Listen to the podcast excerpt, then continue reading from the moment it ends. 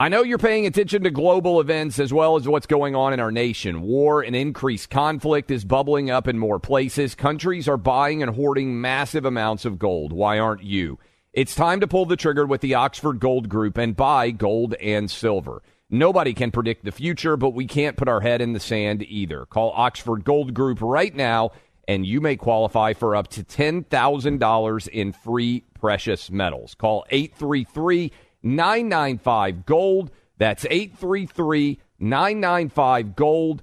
833 995 G O L D. Hey, it's Danielle, Will, and Ryder from Pod Meets World. Thanks to our friends at Hyundai, we were able to record a very special episode for you guys at the one and only, wait for it, Boy Meets World House. Take a listen. Are there any moments or spots on any of the sets we worked on over the seven years that you guys felt more at home, that were like your little spots on the set you like to hang out? I'm afraid it was the sink. Oh, really? Yes. Oh yeah, you had to act by the sink a lot. lot. Yeah, I was behind the counter, Yeah. right. Doing business constantly, Uh-huh. mom stuff. uh-huh, disciplining you in some way. This has been brought to you by the fully electric Hyundai IONIQ 5. New episode out now. You can listen wherever you get your podcasts. When you have health insurance, it's easy to forget about your out of pocket costs. That can be a lot of money, but are your bills accurate? Well, it's estimated that over 50% of medical bills contain errors. HealthLock can help you. HealthLock technology securely connects with your insurance and flags any overbilling, wrong codes, and fraud. You can even have HealthLock work on your behalf to get money back from select past bills. To date, HealthLock has helped its members save over $130 million. So to save, visit healthlock.com today. That's healthlock.com today. Welcome to today's edition of the Clay Travis and Buck Sexton Show podcast. Welcome in Friday edition, Clay Travis, Buck Sexton Show. Appreciate Buck keeping the ship afloat yesterday as we roll into what for many of you will be the last day before you head out all over the country, potentially for Thanksgiving. I know the Travis family is going to be on the road starting tomorrow to head all over the place, and I know many of you will as well. Going to try to bring you some sanity in what is unfortunately becoming an even more insane world. Uh, we've got all sorts of stories to track, but in particular, everything falling apart uh, with the Israeli-Palestinian relationship as it pertains to the politics here in the United States, to say nothing of what's going on in Gaza. Joe Biden, not surprisingly, sliding on his own classified documents uh, issue. We will discuss the latest on that. Uh, this story happened yesterday, Buck, while you were, uh, while you were on the air and I, I happened to catch, uh, the thing trending on Twitter.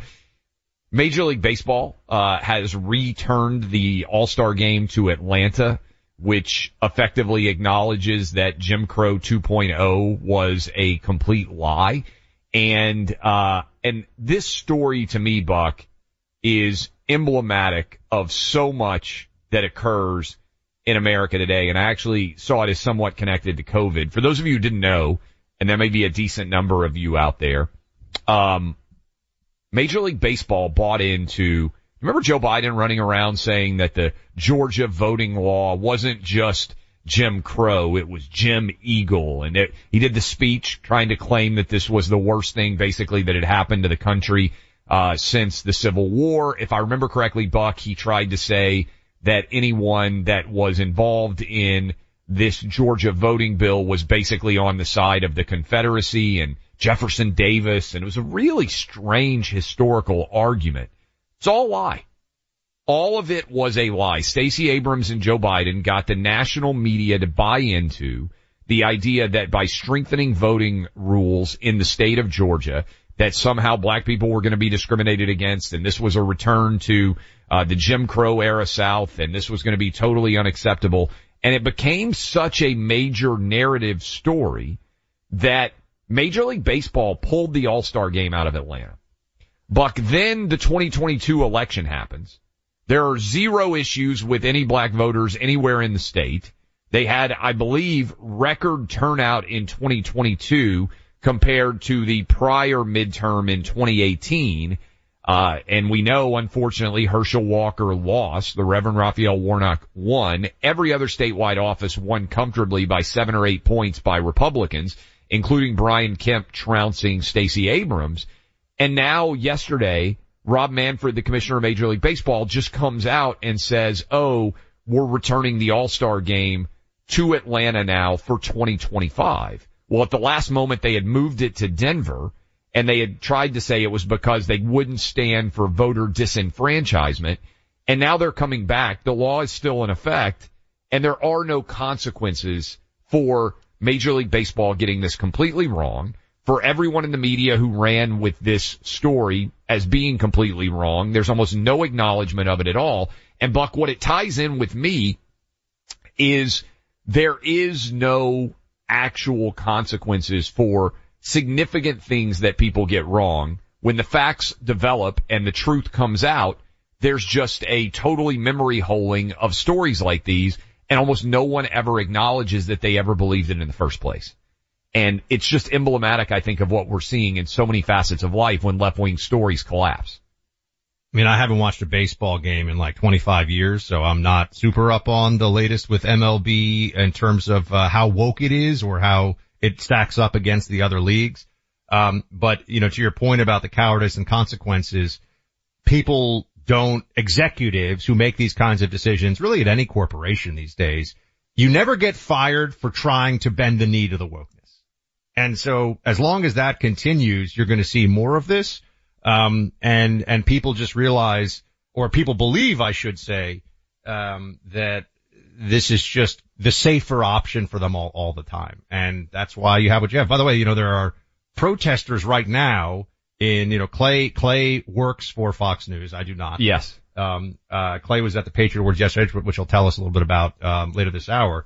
But there are protesters in the Fox News, uh, lobby. And what I just wonder is, what do they think that they're doing other than just annoying people because they're miserable malcontents who support terrorists? Like, I'm just wondering, what, what do they think trespassing in the Fox News lobby is really going, do they think that someone's going to walk into Fox News and be like, you know what? Bin Laden did have a point and Hamas isn't that bad. Like, what are these idiots doing other than just harassing people basically because they're miserable? Yeah, and, and, and, and, and by the way, and, and the Patriot Awards were fantastic. I know I met a bunch of our listeners. I appreciate everybody who came out, um, streamed on Fox Nation. This show, by the way, I don't know if this is public yet. I might as well go ahead and say it. Uh, this show will be streaming on Fox Nation behind the paywall, uh, at, at Fox Nation for all three hours starting in the next few months. So by the way, if you're out there and you don't have a great, uh, radio signal for some reason or you want for some reason to see spectacular images video wise of you and me every day. You want to see if Clay and Buck are having good hair days. Okay, that's not going to get any of you to watch. I do have a puppy that I will have in my lap sometimes because I have to babysit her during the radio show. So there you go. Your puppy is one of the cutest puppies that I have ever seen. Like That is, I, I, makes me I very have, happy. I have to be honest, like when we were just down in Miami, but it actually goes beyond that, Buck, because there's a recent article talking about how many Jewish people are putting on Fox News because Fox News is just pointing out that Israel has the right to defend itself and so many left-wing uh, news organizations refuse to adopt that perspective. And I actually think this is the best thing that could happen to Fox News. Crazy Palestinian protesters showing up in the lobby. You've been in that lobby a ton of times. There's security all through there. So they're trespassing. I don't know what they'll eventually do to get them out. Maybe they're already gone because I haven't seen an update recently, but it just makes Fox look super rational and it just makes normal people look rational. Well, this is like, uh, whenever there's a conservative speech on campus, I always say this. The best thing that can happen is a bunch of blue haired shrieking Yeah. banshees show up screaming about like fascism and white supremacy and you know whatever. Yeah. Because that video that then goes online is the best advertisement for the left is insane. And oh, by the way, go see, you know, go see this speech by so and so, right? I mean, there's Yeah. nothing that is a more helpful, and in the case of Fox News, there's a, there's a cable news network that after Israel's 9-11 is generally approaching the issue in terms of coverage, but certainly in terms of, of commentary and editorial as a moment of moral clarity Yes. and that is Fox News. And Fox News stands with Israel and the Jewish people after this attack. And of course, after all the anti-Semitic protests that we've seen. Meanwhile, MSNBC is like, Hey, guys, let's kind of watch the pro Hamas, pro terrorist, bin Laden had good ideas stuff a little bit on their staff. They got a whole different range of views over there. And it's not just MSNBC. I'm sure you saw Buck, Gayle King with the, uh, father of the, uh, hostage lecturing the father of the hostage about the fact that bad things were happening to Palestinian people too on CBS this morning, which I think is CBS this morning, whatever their morning show is called. I, I, I just, I watched that video and I just thought to myself, can you imagine having had a child who is a captive by Hamas for coming up on what, six weeks now? And you're trying to do everything you can to get that child back and you sit across the counter from somebody on a, on a morning show and she's like, well, you know, bad things are happening to Hamas too. It's like, yeah, I wish there weren't awful things happening in the world. I just want my kid back. Um, and so you trying to moral equival- equivocate uh, what's going on with Israel and Hamas when my kid has been held hostage for two months. To my knowledge, Buck, Israel has never had any Hamas kids hostage for two months, so far as I know, in the history of uh, of of their existence as a country. Maybe I missed it. Maybe they're regularly grabbing infants and holding Look, them hostage this, and not returning them. But the moral, there's a million ways you can set up the the the clear difference here. You know, if a if a Hamas fighter, you know, was uh, was wounded and surrendered on the battlefield and, and was no longer an active threat, you know, the Israelis would, uh, would capture him, take him, give him medical care, and give him a, a judicial proceeding of some kind. If an Israeli IDF fighter is captured by Hamas, I mean, they would commit ISIS level horrific tortures, mutilation, and murder. Yes. I mean, th- th- these differences exist. They are real. This is not just some construct, uh, that we have in, in the West. And, you know, this is, in this country, I think, Clay, we've been talking about it. You really see, especially with the, there's this effort to kind of conflate BLM and that machinery with the Palestinian cause. There's been yeah. a lot of that. You know, you've seen people and there's a little less now of the, you know, trans rights for Palestine because I think that people have started to realize that the mockery is too obvious there with you definitely don't want to be a trans person in uh, Gaza. That would not be a, Hamas would not take well to that. Yes. Um, but, but the race issue here is so, the left, it basically Clay, the left is so obsessed with race that it almost can't, uh, you know, it's like when everything, when, when all you have is a hammer, you know, everything looks like a nail. They, they, they can't view this outside of a racial lens that is entirely inapplicable and at best distorted when applied to this conflict. This isn't brown, just, you know, white people, brown people, an oppressor and oppressed, and that's not reality. No, exactly. And it, it is a failure of, and I know you talked about this yesterday, uh, the, the, it is a failure of American society that we have, to a large degree with kids, lost the ability to distinguish between good and evil. And, and I think a big part of that is because most of what kids experience in America is not in the prism of good versus evil because most things that happen in America are pretty good, right? Uh, to your point, you can have basically any, uh, sexual, uh, uh, issue, you know, attraction in America and have pretty good freedom, right? Um, and so I think so many people have lost concept of what the rest of the world is like that they have bought into this idea that America is evil and as a result, they aren't able to see and distinguish between good and evil in, in the real world. And that is incredibly troubling. And we talked about this for a while when this uh, initial attack on October 7th happened. You look at the numbers for people under the age of 35, they're basically 50-50 on who's at fault here, Israel or Hamas. And if you're over 65, it's a 95-5 issue. Why do older people have such greater sense of moral clarity, right and wrong, good and evil in this country than young people. I think it's because we failed a young generation of Americans in creating this artificial dynamic which you're discussing, which is white equals bad, brown equals good. And then that rubric has to be applied no matter what in every single storyline. I mean, if you look at the rise in the usage in the media, and there, there have been studies on this, so this is something that's just a data driven, uh, a data driven reality the rise in the use of not just racism, but white supremacy and white yes. supremacists. And all of a sudden in the last 10, 10 or so years, America has become obsessed with um, anti-racism, anti-whiteness, all these different white supremacy, these different concepts, and that has had real effect. I think, particularly on the on the younger generation. I think on I think people who are under the age of thirty, when they think about politics, their first the first thing they go to is, well, what are the skin colors of the people involved? Uh, or you Yeah. know, think about a conflict. What are the skin colors of the people involved? And that's how they that is their fundamental framework for how you deal with when it comes to police, when it comes to uh, you know, law enforcement issues in general, when it comes to economics in society, and certainly when it comes to armed conflict. They take this approach of like, well, you know, what are the historical injustices and what are the races of the people involved? And we see that. I mean, you saw yesterday. I know you were busy with the uh, with the Fox stuff, but you were tuning in and out sometimes. Um, and we talked about this thing on TikTok of people saying Yeah. Bin Laden had a point. Yeah. It, I just, if you think Bin Laden had a point in his letter to America, Bin Laden would have free license to kill any number of Americans in any way for any length of time because he's upset. Because there's some things that bother him. That's it. I mean, there's, there's no limitation. There's no laws of war. There's no ethics. There's no morality. It's, I don't like what America's doing in these places so I can kill everybody. And, and And people I went along with this. Oh, and by the way, ask, you know, Bin Laden's opinion on like gays and minorities. I don't think the left would like them if they really knew them. and women. Um, uh, And, and women. yeah. just the the general collapse. I will say I find it to be clarifying and important.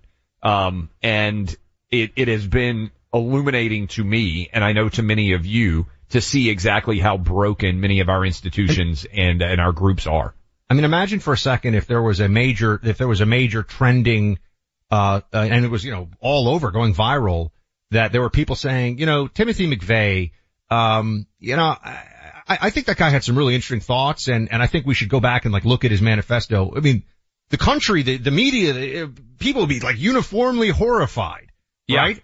And yet yesterday it was, yeah, Bin Laden. I mean, Bin Laden had some interesting ideas. This is, this is how far the brain rot has gone to the cerebral cortex of the left. Think about this, Buck. What if Dylann Roof had uh, the the Charleston shooter who walked into and killed all the black people in uh, in the church in Charleston? What if he had published a manifesto and it was trending on TikTok and it was like, "Hey, you know what? Dylann Roof had some really good points to make." I mean, again, they would immediately condemn it because it is a white person who is evil. But when there is someone who is not white that is engaged in completely evil acts, they lack the ability to acknowledge and uh, and condemn it. 800-282-2882. Uh, let us know what you think about all this. Start earning high yield returns in a low yield market by investing in Phoenix Capital Group's corporate bonds. Choose your investment amount, term limit, and earn returns from 9 to 13% annual interest with Phoenix Capital's domestic energy asset bonds. These bonds have been qualified with the SEC and are also independently audited. Phoenix Capital buys energy royalties previously reserved for institutional investors, now accessible to you, the savvy investor. Phoenix Capital Group is disrupting the traditional energy industry through their pro- proprietary offerings yielding 9 to 13% annual interest for accredited investors. Learn more by downloading the Phoenix Group's free investment packet today at phxonair.com. For a private investor meeting, visit phxonair.com for an appointment with Matt Willer, Managing Director of Capital Markets. Before making investment decisions, you should carefully consider and review all risks involved. Visit phxonair.com today for more information. Welcome back everybody. As you know, Learn and laugh. Swing things up a bit Weekdays in with Clay Travis and Buck Sexton. Like many of us, you might think identity theft will never happen to you. But consider this there's a new identity theft victim every three seconds in the U.S. That's over 15 million people by the end of this year, equal to the populations of New York, Los Angeles, and Chicago combined. Even worse, identity theft victims often don't even know they're victims. That's why Lifelock Identity Theft Protection alerts you to identity threats, even the ones that don't show up on a credit report, like data breaches, fraudulent bank transactions, loan and credit card applications, and crimes committed in your name. If your identity is stolen, your own dedicated Lifelock US based restoration specialist will work to fix it. Lifelock protects you in ways that you simply can't on your own. Join now and save up to 25% your first year at lifelock.com slash news. That's lifelock.com slash news to save up to 25%. Identity theft protection starts here. Why are people still on the fence about owning gold and silver? I just don't understand. Have we already forgotten about regional bank closures, inflation, global instability, and the potential for serious world conflicts? You can look to precious metals for various reasons. One, having tangible currency on hand as part of your bug out plan. Two, diversifying your portfolio as a hedge against inflation. And three, historically, gold increases in value over time. You keep yourself informed about global events. You see the increase in conflicts around the globe. Countries are buying and hoarding massive amounts of gold. Why aren't you? It's time to pull the trigger with the Oxford Gold Group and buy gold and silver. Nobody can predict the future, but we can't put our head in the sand either. The people with Oxford Gold Group are real pros. They make owning gold and silver simple and easy to understand. Call Oxford Gold Group right now and you may qualify for up to $10,000 in free precious metals. Call 833-995-GOLD. That's 833-995-GOLD. One more time, 833 995 GOLD.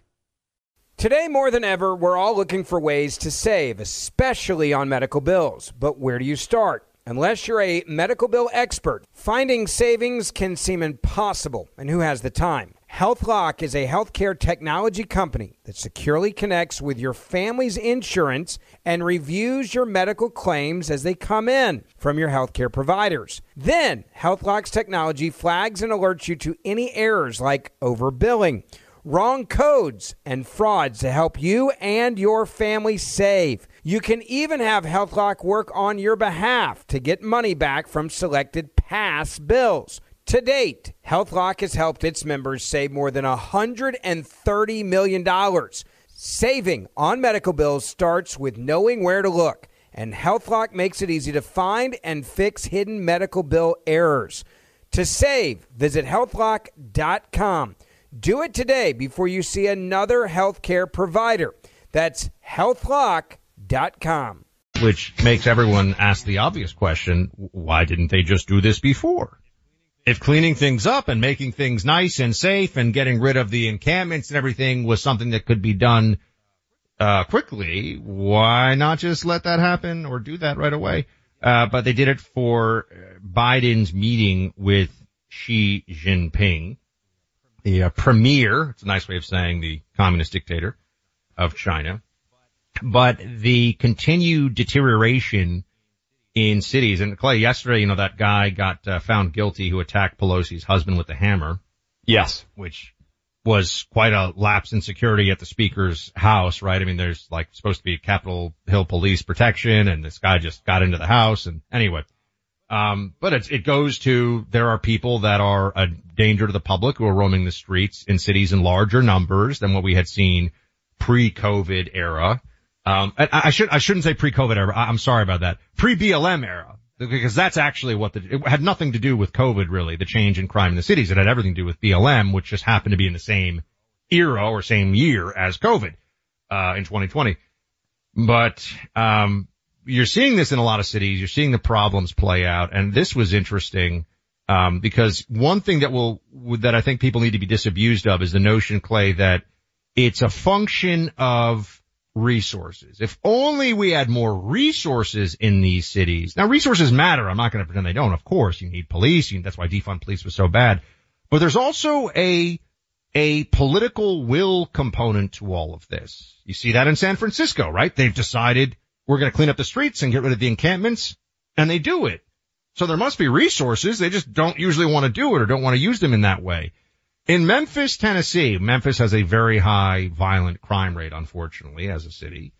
Um, the police chief here said, well, I'll let you hear what he had to say and why this is getting some attention. Play 18. I don't care if we had the entire United States Army here in the city of Memphis. If we continue to see the same individuals committing crimes, you know, arresting our way out of this is not possible. Okay, Clay. This is, this is the key.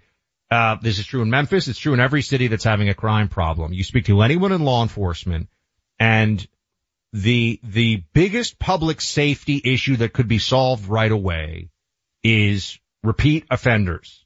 Okay. That's or, or that they are the biggest threat. Repeat offenders, meaning people who have been arrested. I'm not talking once or twice. That's the stuff that we were all told so that we could get into the defund police era and BLM and all this stuff. Oh, somebody stole like a pair of socks and the three strike law sent them away for 20 years. Or they had one, you know, marijuana joint on them and they, you know, now their life is ruined.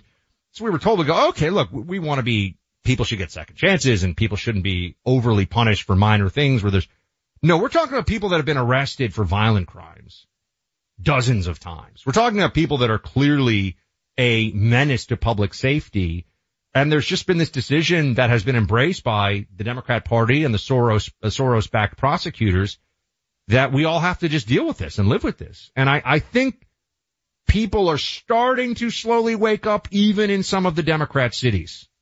Yeah, there was an awful story out of Memphis that did not get a lot of national attention a doctor who had recently moved to uh, Saint uh, to, to Memphis to work at the St. Jude Hospital. And a lot of you out there are familiar with the incredible work that St. Jude does for patients all over the country who are not able, kids, uh, to get the cancer treatment or the health care that they would otherwise be able and, and need to be able to survive.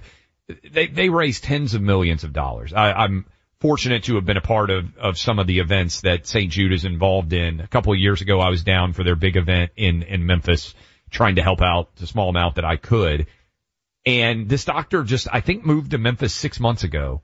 He was out with his baby, newly born baby and his wife for a walk in a park and he was murdered. And this is emblematic. We talked about the uh, Jillian Ludwig, I believe was her name, the Belmont University freshman in Nashville who was just in a park and she was, she was shot by a serial felon who should have never been on the streets, a random act of violence. He wasn't even aiming at her. He was just firing his gun and she ended up being struck by a bullet. And these stories, wherever you are listening to us right now, there is a story that occurred in your hometown of someone who is 100% innocent, never did anything wrong at all, and they were the victim of a violent crime, and almost with 100% certainty, the person who killed them should have never been on the streets. Buck, we talked about, was it last summer, I think? Eliza Fletcher, the mother, who yeah. went for an early morning jog and was murdered on that early morning jog. You have innocent people out there being killed and it's because instead of being behind bars, all of these violent criminals who should have never been on the streets in the name of retributive social justice and the idea that it's racist because too many criminals are black, they're putting them right back out on the streets and overwhelmingly the people who bear the cost for that are black, right? I mean, and, and, and there's huge percentages now of people out there, white, black, Asian, Hispanic. I did a deep dive on this. Everybody wants more uh, more cops and less crime in their communities. And but what this uh, chief of police in Memphis is saying, Buck, is even if you had the whole army out there, if you arrest people and immediately put them back on the streets, doesn't matter. It's not a numbers game that could be helped. Right. Well, this is, I heard this when I, when I was, uh, working at the L- NYPD intelligence division I would talk to some of the, the cops who had been, you know, turning out of various uh, precincts for, for decades in some cases. And they would talk about the, the bad old days in New York in the early 90s. That's actually when New York was at its worst. People think of yes. New York in the 70s and it was kind of this dystopian urban hellscape of, uh, decay. But actually 1990 and 90, 91 was really the worst that ever was. And they would say that they would arrest people and they would, it would be the, you know, 100th arrest. And like, what do we do? We're supposed to like get this guy a cake? I mean, we're supposed to celebrate that he hit, you know, 100? This is insane. And think about how demoralizing that is because what it means is that the, the cops have got somebody. They've arrested him. He's been arrested so many times. He's clearly not changing his ways. Clearly does not care about law, you know, does not fear the consequences of law enforcement. The prosecutors who are supposed to be processing this individual and, and, and you know, defending public safety are just like a, you know, like a turnstile in the subway, which nobody was paying for back in the day. And it's just the, the whole thing starts to collapse and everyone starts to say, what am I really doing? When you add to that, that cops can be prosecuted and, and even, uh, you know, lose their freedom for doing their jobs in good faith because there's a video that's taken that shows them, you know, sometimes cops are going to wrestle somebody to the concrete and like that doesn't look, that doesn't look pretty. That's, that's rough stuff, but that is part of law enforcement. Especially when Buck, it can be a 30 second video that's part of a four minute, five minute interaction and they take the 30 seconds and try to make look, make it look like it is not in the larger context in which it was occurring. And look, remember uh, the, it was an awful story. The, uh, the, the guy who was murdered by Memphis police officers. Story vanished, by the way. The guy who, if you were comparing the, uh, the story of, uh, what was that guy's name in Memphis who, uh, who was clearly a victim of police violence, beaten up by four or five different black police officers in Memphis. You compare him to George Floyd and you were looking for someone who is actually uh, the the victim of police violence, and you wanted somebody to be the face of it, it would have actually been him. The problem was it was black police officers doing it to him, so the story almost completely vanished. I think the trials are coming up, but nobody's really covering it. Yeah, and meanwhile, that not not only is Derek Chauvin's trying to fight his his conviction on federal civil rights charges, um, and you know, there's I had never seen this before. You know, there's a training his defense, unless I'm unless I'm misreading this. I saw this online found a, a, training slide of officers putting a knee on the on the sort of the the shoulder neck area in that way to hold somebody down, and that basically the department, Minneapolis department, at least this is part of the defense claim yeah. now. The Minneapolis department's like, oh no, we didn't teach that. Mm, actually, they did. Yeah. Actually, they were teaching this as a restraint. Um, and they just decided that, that that wasn't, that it was, you know, misapplied in this case or whatever the, whatever it may be. Um, and that uh, George Floyd died of heart failure, not of, based on the coroner's report, heart failure, not asphyxiation. Yes. And had no damage to his neck. That would have been con- consistent with asphyxiation and had a, a lethal amount of fentanyl in his system. And, you know, and you talk about this and people start to get very, oh, they start to get very tense and very, uh, oh, I don't know if you, this is, you just go online, you can read this yourself. And and Derek Chauvin's got, got 20, 20 years in prison. His life, his life. Oh, I mean, Derek Chauvin was convicted because the jury was afraid of what would happen if they didn't convict Derek Chauvin. Yeah, I don't, I don't think there's any doubt at all about that because implicit in the trial itself was the threat of what violence would ensue if Derek Chauvin were not held responsible. By the way, the Memphis individual who, based on all the evidence, appears to have been totally innocent, Tyre Nichols, uh, is his name. Uh, and the, the black police officers have been charged and we'll see what happens in, in those trials. I believe one of them has already pled guilty and the video is, is horrific. But because he was a victim of black police violence, story vanished. If that had been five white Memphis cops beating the crap out of Tyre Nichols, it would, there would be statues of Tyre Nichols everywhere instead of George Floyd. There would have been riots for probably a month all over the country. But because he was a victim of black violent police officer behavior, apparently based on the video, just totally vanishes. But this, this has led to further lawlessness all throughout Memphis and innocent people, white, black, Asian, and Hispanic are bearing the brunt of those crimes. And I, I know, I know a lot of people who have moved out of Memphis. A lot of people who live in my area of Tennessee are Memphis natives. You talk to them, they say, if you have the ability to leave, uh, you try to leave because if you got a young family, the worst thing that could happen is they become an innocent victim of violence and you sit around for the rest of your life saying, why did I stay here when I could have taken my family somewhere safer? Which is just an awful situation to be in. Uh, I want to tell you all about, uh, we did a show yesterday, the Patriot Awards. I spent a lot of time with Frank Siller and they have named now at the Patriot Awards a Stephen Siller Award for everybody out there uh, who is trying to, uh, to to do good. Whether you're a police officer, whether you're a uh, a member of first responders, whether you're an, an, an officer in the in the military, whether you are serving your country, whatever you're doing to try to make it better for people out there. Uh, Frank Siller's trying to make things better for you. And now his new push is to try to get as many homeless veterans off the streets as he possibly can. And I gotta tell you, I am blown away by how phenomenal the work that Frank Siller and Tunnel to Towers is doing. Um, more important than ever, as you see viral awfulness like the response to Osama bin Laden's letter spread throughout young America. It's more important than ever before to remind people what happened 22 years ago and what true evil is. Uh, and we've got to continue to honor people like Bristol, Connecticut Police Sergeant Dustin DeMonte.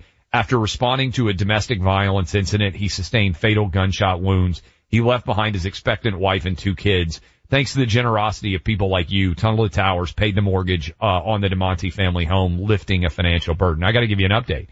You probably heard about the tragic loss of life in the Mediterranean. Five different military members believe it was a helicopter crash, lost their lives. Uh, I was talking to Frank Siller. They've already tracked down one of those individuals. Welcome back in. And his family. That is three young Raymond kids. Arroyo singing Frank Siller's Christmas already the tunes. I saw you last night, Raymond, at the Fabulous the Patriot Awards. days I thought they did a really good job. I also there. that wife and Uh, those and I'm three young excited kids don't have to share worry this about ever my paying off their mortgage uh, because of the generosity of people You like have a you. new book People coming are giving out, their The lives every single day to try to make this country better. Tad and for as little as eleven Um, dollars and a month, you can help was- to ensure you that can, we take uh, care of tell those us, people and uh, their families. on this. I Uh, mean, do the- what the Lincoln family have obviously done. very, Go to very sad. t2t.org. Um, That's yeah, T, but the number was the two, youngest of the Lincoln dot boys, if I remember correctly. Learn, Uh, he was laugh, living and the White join House us during on the the Civil weekend War. on our Sunday Hang with Clay and Buck Yeah, that's right. podcast. Find it on the Tad iHeart was the app or youngest wherever son of you get Abraham your Lincoln, and I, for years, covered the White House turkey pardon, which people will remember. You see it on TV all the Oh, time. yeah. They bring two birds out. Biden will will no doubt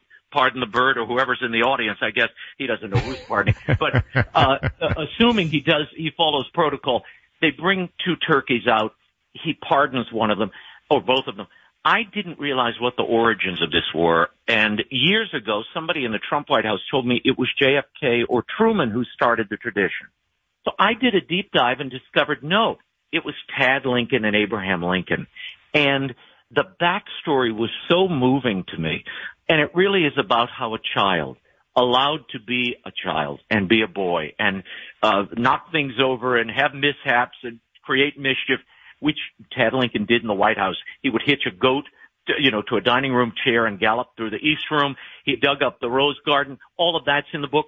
But it really is about how a child has the capacity to save a father in many ways.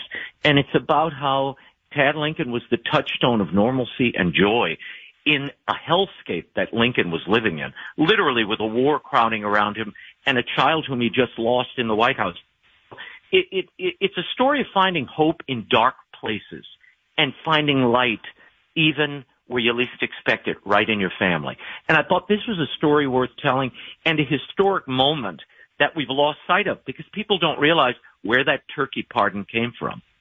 Well, can you tell us? Let me. By the way, when you talk about the turkey pardon, not my brain now always goes to Bill De Blasio with Punxsutawney Phil, Oh, the yes. gopher, that he dropped ah. and killed. Killed him. Yeah. The worst mayor of New York ever killed the gopher for Groundhog Day, and I think it was a metaphor for what he was doing to New York City. I'm just putting that out there. But Yeah, anyway, well, thank goodness Mr. Lincoln had a better track record. I'll tell you the quick story, and the and the book, The Magnificent Mischief of Tad Lincoln, captures this.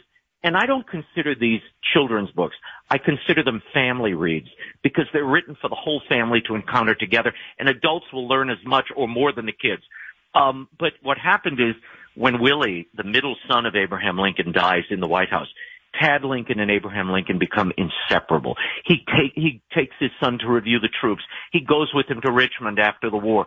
Tad sleeps next to his father and watches him give pardons to all these people who come to the White House asking for forgiveness. And he absorbs the lesson. Well, as Christmas approaches, a turkey is brought to the White House. Tad befriends the turkey, puts it on a leash, teaches it tricks, and then Christmas Eve comes and the White House chef collects Jack the bird and takes him to the kitchen.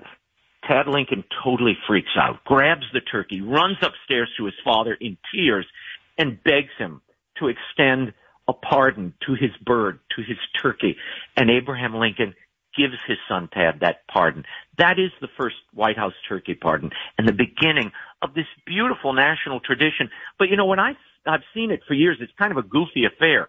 Now you realize the backstory and it really is a study and it's a, an insight into Lincoln's mind.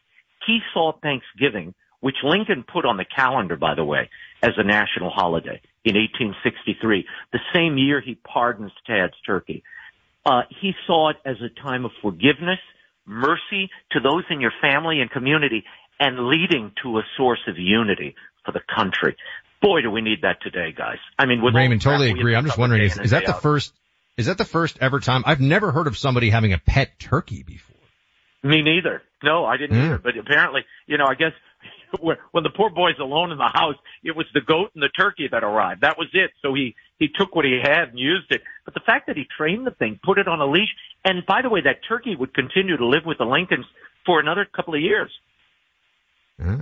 Wow. Wow. Uh, kind you of mentioned- remarkable. But you'll never look at a Christmas, you'll never look at a, a, a Thanksgiving turkey in quite the same way. It just helps put. I love origin stories. I mean, and the whole this whole musical adventure I've been on, I dug into all of these Christmas carols and discovered the backstories of them, and it just blew my mind. We totally misunderstand so much of the things that we just take for granted and do. Give us an example of a song that we don't understand that everybody will have heard. Uh, that's that, that we you know play all the give time during two. Christmas. Well, the biggest one, the most popular song of Christmas, probably Jingle Bells. How many times have we heard Jingle Bells or sung it ourselves? And you think, oh, this is a happy Christmas song about bells ringing in the snow, right? Wrong. J- James Lord Pierpont wrote the song. He wrote it in a tavern, guys. And uh, it was in the 1860s, 1850s. Uh, a, a barmaid attests that he wrote it at a tavern. He was swilling down the rum that they made in Medford, Massachusetts. But here's the deal. When it snowed in Medford, down Main Street, they would drag race slaves, slaves down the middle of town. So, and this guy, James Lord Pierpont, was a notorious skirt chaser. He ran after women no matter where he traveled. When you break the song down, when you realize the context and you look at the lyrics anew, you realize it is really a girl chasing, drag racing, drinking song. I'm sorry to report that. That's what it is. So when I went into the studio with Kevin Kaska, the guy who arranged The Greatest Showman and Jungle Book and Lion King for Disney, uh, he rearranged all these songs and we used that research to govern the direction in which we would proceed, both in arrangements and my performance on the album. So our Jingle Bells is a little randy, it's a little bumpy and wild, um, but it gives new context. And look, it's not all that. There's some tender songs. I heard the bells, which was written by Longfellow. Uh, he lost his wife uh, just before Christmas. His son came home from the Civil War, uh, uh, nearly paralyzed, and he hears bells down the street, and it gives him hope. It, he finds new life in the hope of those bells and what they promise. And then he wrote this poem. I heard the bells on Christmas Day. Their old familiar carols play, and it goes on and on. But we tried to capture all the emotions of Christmas, but restore these songs to their real context, their real origins. And, you know, it's both uh, carols that have been with us for centuries and even modern classics. Jose Feliciano, Jose, can we do a bossa nova treatment of the song? He agreed to do that. We did it on the album. It's been at the top of Billboard's charts for weeks and weeks. And, uh, I'm just, look, I'm delighted the audience, they obviously hear something new here and yet something very familiar. And I love that. We're speaking to Raymond Arroyo about his uh, book, The Magnificent Mischief of Tad Lincoln, and he's also got the album and tour going on. Where can people go to learn more about the tour if they want to see you in person? Christmas Merry and Bright is the name of the album. The tour is happening. uh, We open in Phoenix on November 25th, Thanksgiving weekend. Then we're in Dallas at the House of Blues. Jose Feliciano is with me there. We go to Tampa, Cleveland. We end the tour, Clay, and you're coming. Uh, Buck, you have to come into town for this too. Uh, the Ryman Auditorium, December 21st. Jose Feliciano, the big band, and me. And we have special guest stars. Go to RaymondArroyoChristmas.com. RaymondArroyoChristmas.com is the address. I cannot wait to see everybody there. All right, we- be that, that sounds fantastic. Can I just, um, we, we, we've got all these people now who are going to be going to check out your tour dates and buying your books, but, um, I want to cause some trouble for you, Raymond. The All right, best, go ahead. the best and worst Thanksgiving sides. And I'm not, I'm not, I'm not, we're not pulling any punches here. Okay. The best and worst. I think personally, the worst is probably cranberry sauce. I don't Oh, like th- th- hang up on him. Oh my Hang up on him. No, I'm sorry. I like all the stuffing. We have oyster dressing in New Orleans and mirliton dressing, odd things you probably don't have elsewhere. So those are my favorite. My favorite's oyster dressing and mirliton dressing, which mirliton's kind of a squash or green squash that grows in Bayou country. But the, I never, you know, I like fresh cranberry sauce, but so often it's that canned thing and it comes, you know, it looks like a Oh. little tower there. We are You know, losing our cranberry sponsor right now, Clay. We I just know. Well, endorsed cr- Big Cranberry, and then you just come on and just immediately I kneecap just us. said I loved it. I just, I just, I'm, I'm, a, I, the form of that, the solid gelatin form of that thing, like a little barrel, oil barrel there, a red oil barrel. It kind of scares me on the Raymond, we had just won over Big Cranberry, and then you just totally Tonya Harding uh, our Nancy Kerrigan Cranberry dream here. Just ran right in, hit us right in the kneecap. We're done. If you put it in the middle of the stuffing, particularly, oy- particularly oyster stuffing, I'm sure that the cranberry sauce. Oh, I this was is- hoping I was hoping you were going to throw what is it what is the one that they love in the South? Is it is it green bean casserole? Is the Thanksgiving side that's so popular in the South that doesn't That exist anywhere else? Naughty list. I don't like that damn green bean casserole. No. I, I'm, I'm I'm very anti green bean, so we're not going to get a green Yeah, bean yeah, yeah. sponsorship. I think green beans probably the most overrated of all the vegetable group. I hate green beans. Like I, I won't right. eat them That now. And, and the Christmas, um, what do they call that stupid cake? Uh, the fruit cake, right? What do you call that? I'm, I'm cake? I think I also anti fruitcake. Oh, that stuff is like eating sawdust and grit. I don't know what it is, but it's it's old. It should never be consumed by human beings. Give that to animals. Well, if you want to get in the holiday spirit, everybody, check out Raymond's book and check out his tour. Uh, the Magnificent Mischief of Tad Lincoln is the book. The, the, the album, one more time, Raymond? Christmas Merry and Bright. Go to RaymondArroyoChristmas.com. All the details are there. Please come see me on the road. We're going to have a good time. Fantastic. Happy holidays. Early you, Christmas. Happy Thanksgiving to everybody out there as we get ready to roll Happy into. holidays. Merry Christmas to both of you and everybody listening. No doubt at all. Look, uh, we're talking about the holiday season. You got Thanksgiving, you got Christmas coming up, uh, New Year's, everything going on. How about finding the right gift for someone that is otherwise very, very difficult to shop for? I know you have someone like this in your family, maybe be you. Maybe you are also not particularly uh, adroit, adept at giving the right gift and you hate to be panicked and running around on December 23rd, December 24th to try to figure out what you're going to get. How about getting hooked up right now with a legacy box? You can preserve your family's memories forever. How many of you out there, I bet it's a huge percentage, have old family video cassettes, maybe from the camcorder back in the day, old family memories, may not even have a VCR in your house anymore. A lot of people with those bins, remember those labels you could write uh, on the side what was going to be on them. Wouldn't it be great to be able to share those again with your family this Thanksgiving, this Christmas, this New Year's? You can get hooked up right now with Legacy Box and their Black Friday and Cyber Monday sales. For video cassette tapes, they can be as low as $9 a tape. If you have, like, for instance, 30 tapes, like one of our listeners did, uh, recently, $270 or thereabouts, small price to pay to relive all those hours of great memories captured on the tapes that they can digitize for you so you can share it with your family and friends for years to come. Legacy Box, the pros in this, they got more VCRs probably than anybody does in the entire country. Down in Chattanooga, Tennessee, you'll get your original tape back, but you'll get a digital file as well. More than 200 people working hard every single day to preserve your family memories forever. If you have videotapes that you want to preserve forever, take advantage of the lowest price of the year. Go to legacybox.com slash clay.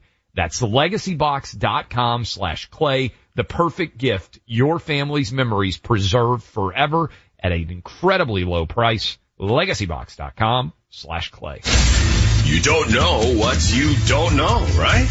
But you could on the Sunday Hang with Clay and Buck podcast. Why are people still on the fence about owning gold and silver? I just don't understand. Have we already forgotten about regional bank closures, inflation, global instability, and the potential for serious world conflicts? You can look to precious metals for various reasons.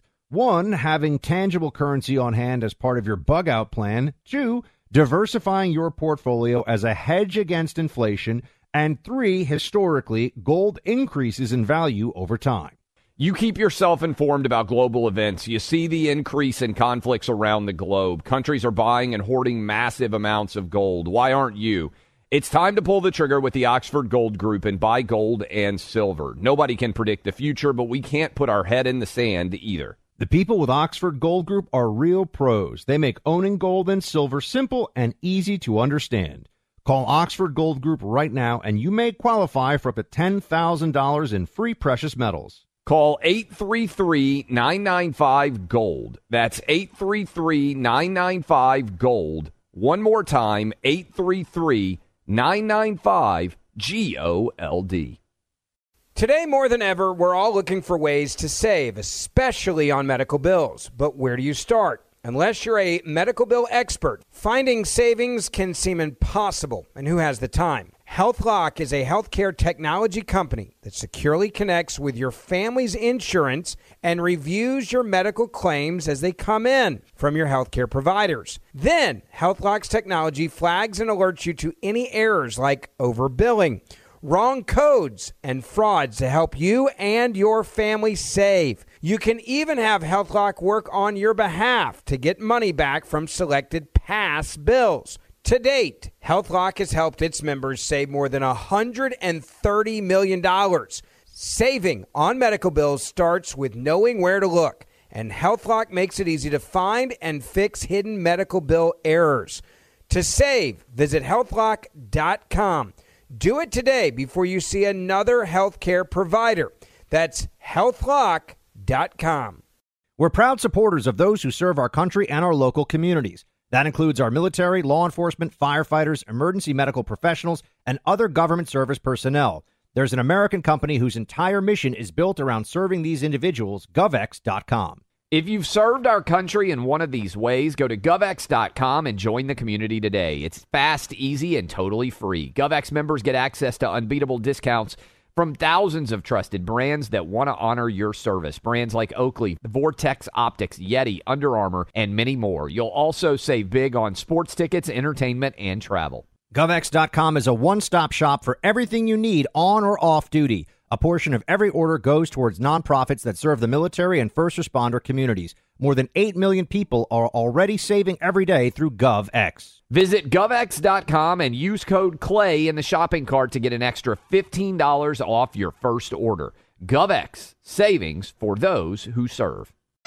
Deck the halls with boughs Welcome back in. Clay Travis, Buck Sexton Show. This is, and I saw him last night at the Patriot Awards. Did you know Raymond Arroyo was a singer too, Buck? He's on very frequently with Laura Ingraham. Uh, does nice comedic segments. Fun guy. He's got a book out. We're going to talk with him in the next hour. Did you know he sang? I had no idea, uh, that, uh, that in addition he's a man of many talents, he also sang. I, I just learned that myself. Sounds like he's got a very nice voice. So we're going to have him on in the third hour of the program to uh, to hang out and have a uh, have a little bit of fun there. Um, but Buck, we're going into Friday. Maybe we'll also talk about this. You told me that I had no idea. You sat down. You said I'm fired up about cranberry sauce right now. Oh yeah, big time. Interesting article in the Wall Street Journal on cranberries. First of all, cranberry sauce very polarizing. I because it. it's it's it's a once a year thing. Why is that? Like why turkey and cranberry sauce for most people, like a whole roast turkey. People say, oh, sliced turkey. Yeah, okay. But in general, and Clay is a cold cuts guy, so he's probably a fan of turkey and cheese. But Correct. nonetheless, in general, you only do the big turkey once a year and uh, you do the cranberry sauce once a year. You don't see a cranberry sauce is a very seasonal item. It's like pumpkin spice lattes. And what what this article in the Wall Street Journal talked about is that Ocean Spray, which you may know as the thing that makes like cranberry juice that you drink as well, as well as cranberry sauce, is a farmer collective from the uh, northeast of the United States that's responsible for like a, ma- a vast majority of the cranberries out there. And uh, this has just been sort of a, a, a campaign for a long time to expand cranberry into a year-long fruit and not just a once a year thing. At, at, Yeah. uh, and and I'm wondering how you feel about that. I mean, does does should cranberry like why don't people put cranberry in their cranberries in their smoothies? And why aren't people just throwing cranberry sauce on their you know I don't know on their lamb chops or something? I am all in on big cranberry. I, I got made fun of this. I like all of it. I, I eat craisins all the time. Um, I order cranberry juice regularly. I might have the best urinary tract on the planet as a result because I think that's supposed to be a strong urinary health tract. My understanding because I'm buying into the big cranberry propaganda may not even be true. I would eat cranberries. I, I would eat them, you know, every week. I, I'm totally fine with it. I don't know why this is just uh something that, and I like the canned cranberries. Like the jelly cranberry. I, that may not be very healthy for you. I don't know, but I love that too. I'm all in on cranberries. So if we need a, if we need an endorsement, Buck, I will be, I will be the cranberry emissary to America. I do. I think it should expand out. You know, I, I think that there's more use for cranberry. I like the tart sweetness of it too. You know, I, I think it's a more complex flavor. So I, I People was are going to think that you and I just got paid so much money by cranberries to uh, to, to come here full throated endorsement. Of everyone listening to this, I bet 90, 95% are going to have cranberry sauce on the Thanksgiving It's table. true. It's like a requirement and it just kind of came out of nowhere. And why does it is a great question? Why there are occasional foods? I mean, peeps, for instance, for Easter, right? The little uh, the little peep things show not up. sure that's really a food, but yeah, sure. Well, yeah, but but they don't edible. exist year round. Uh, the, the what's the, the the corn, the candy corn or whatever? It doesn't I exist. thought you All of a going to sudden, go it's Cadbury everywhere. eggs. Why don't we Oh, have that's Cadbury eggs year round? They're not question. exactly a health food, but delicious. Last hour of the week. Next, we're going to make the world better. We're closing up shop here on Clay and Buck for the weekend. Um, apparently we just got a phone call in Clay from a very nice woman who used to cut my hair when I was in grade school. So we got an audience that listens, you know, stretching way back when to coast to coast, all over the country, all over the U.S., uh, including back in my hometown of New York City. Uh, yeah, her name was, her name is Kim, Kim the hairdresser. Thank you for calling in. I hope I always behaved well seated in the, in the chair. Um, and, uh, have you ever gotten a truly, I will tell you, I, I got when I moved to Miami, cause I was like, I'm just to go to like one of the local places here. I don't know if you could really tell. I don't even know if people at home could really tell, but it was one of the, it was the worst haircut I've ever gotten in my life. And it was because they, there's a very common thing here. I think it's called, uh, the- I don't know if it's a fade or they like shave around your head and then sort of fade it in to the rest of your hair. And I, I basically, like the back of my head six months ago was effective. People couldn't see it when I went on TV or whatever, but it was shaved. Like it was almost all the way, all the way down. It was a very Miami haircut. So you, you do got to be careful. You don't know what you're getting into sometimes. My wife is still fired up about the haircut I got For the wedding? day before our wedding. You had, you had some pretty funky haircuts back in I had college. I had some wacky haircuts over the years, but my there was a time. Did you have this too, where like like like circa 1998, where people started doing like long hair, like guys did long Yeah, hairs, yeah. but center part and behind they'd put their hair behind. Oh yeah, yeah. I did a lot of the ear tuck, uh, long hair Yeah, ear yeah, ear tuck. tuck. Yeah. Yeah, yeah. My my wife said, first of all, she was like, "Don't get your hair cut." Because I, I go to, and I'm probably going to lose some more sponsors here somewhere. I, I go a lot to like Great Clips and, uh, you know, like the, I pay like $20 for a haircut. I, I don't go to like fancy haircut places typically. I'll just go into, you know, mall place, master cuts, whatever these places are called. And the day before my wedding, I went and my wife, if, if she were here right now and grabbed the mic, would describe it as the worst haircut that any groom has ever gotten in the history of a wedding, probably. And it was a real bowl cut. Like the bowl cut that little boys get, you know, like, uh, when I think we like posted this on the website, right? Didn't we I- actually? Didn't we define Well, this my, photo? my, and my senior year class photo is uh is an exercise in uh in in wackiness. The boys, my three boys and my wife at one point all had as their backdrop, you know, the picture on Yeah. their on their iPads or their screens, my senior year class photo. But this uh this photo, the haircut that I got was awful. Her mom went with me. Um, and when we got back, she was like, just, how did you let this happen? Like, what were you thinking that you allowed this haircut to occur? So all the, all the wedding photos she considers to be ruined because of my bowl cut. That How, wasn't. how is uh, how is training your oldest son to drive going? I have to tell you, uh, it is, uh, it is maybe the most terrifying thing I've ever done in my life as parent. Why don't you just hire a driving instructor?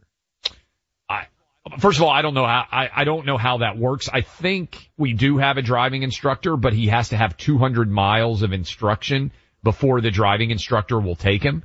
Oh. Um, so we're in the process of working our way towards 200 miles and the roundabout is terrifying. Also, the number of people that will be unhappy because we're not driving very fast, you know, and they like drive by and you see them like looking back at you in, in sort of an You've got to get like fashion. a placard you can put in your rear window that says, you know, help. student driver, you know? Yeah, it would help because I'll look down. He's like, "Man, Dad, we're going really fast." I'm like, "We're going 18. All right, we're going 18 miles an hour, buddy. You you can step it up a little bit." Uh, but uh, but yeah, it's it is the most nerve wracking thing I have done as a parent, and I'm not even sure what the maybe maybe the actual birth, watching the actual birth is second most nerve wracking. But the uh, from a parenting perspective, this is terrifying. I mean, I can tell you puppy training is coming along. It's really rough. The puppy wakes Carrie up every morning at six o'clock in the morning to go play and take it outside and stuff. Um, I probably should take over some of that duty myself, but so far Carrie's been handling it. Not a surprise to anybody. She's much more on it than I am.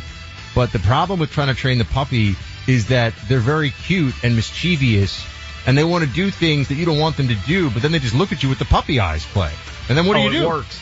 By the way, I'll be at Georgia, Tennessee for Big Noon. Who's there for heroes or the families left behind when a service member or first responder dies or is severely injured in the line of duty? Who helps our country's homeless veterans and who helps our nation to never forget 9 11? Let me tell you who the Tunnel to Towers Foundation. The Foundation's Gold Star, Fallen First Responder, Smart Home, and Homeless Veteran programs comprise their In the Line of Duty programs. They're all dedicated to honoring our nation's heroes and their families. The Foundation's Never Forget programs engage people in 9 11 remembrance across America in so many ways. Over 80 runs, walks, and climbs a year, dozens of golf outings, and the Tunnel to Towers 9 11 Institutes, educating kids in K through 12 grades to help our nation keep its vow to never forget. More than 95 cents of every dollar you donate to Tunnel to Towers goes to its programs. Never forget the sacrifices of our country's greatest heroes. Donate $11 a month to Tunnel to Towers at t2t.org. That's T, the number two, T dot org. Tired of restless nights? At Leesa, we know good sleep is essential for mental, physical, and emotional health. From memory foam mattresses to hybrids that keep you cool all night long, Leesa's mattresses offer exceptional comfort and support with free delivery and 100 nights to try out your mattress in the comfort of your home. For a limited time, save up to $700 off select mattresses plus two free pillows. Go to leesa.com slash iHeart for an additional $50 off mattresses and select goods. Exclusions apply. See leesa.com for more details. Hey, it's Danielle, Will, and Ryder from Pod Meets World. Thanks to our friends at Hyundai, we were able to record a very special episode for you guys at the one and only, wait for it, Boy Meets World House. Take a listen. Are there any moments or spots on any of the sets we worked on over the seven years that you guys felt more at home, that were like your little spots on the set you like to hang out? I'm afraid it was the sink. Oh, really? Yes. Oh, yeah. You had to act by the sink a lot. Yeah. I was behind the counter. Yeah. Right. Doing business constantly. Uh-huh. Mom stuff. Uh-huh. Disciplining you in Amazing. some way. This has been brought to you by the fully electric Hyundai IONIQ 5. New episode out now. You can listen wherever you get your podcasts.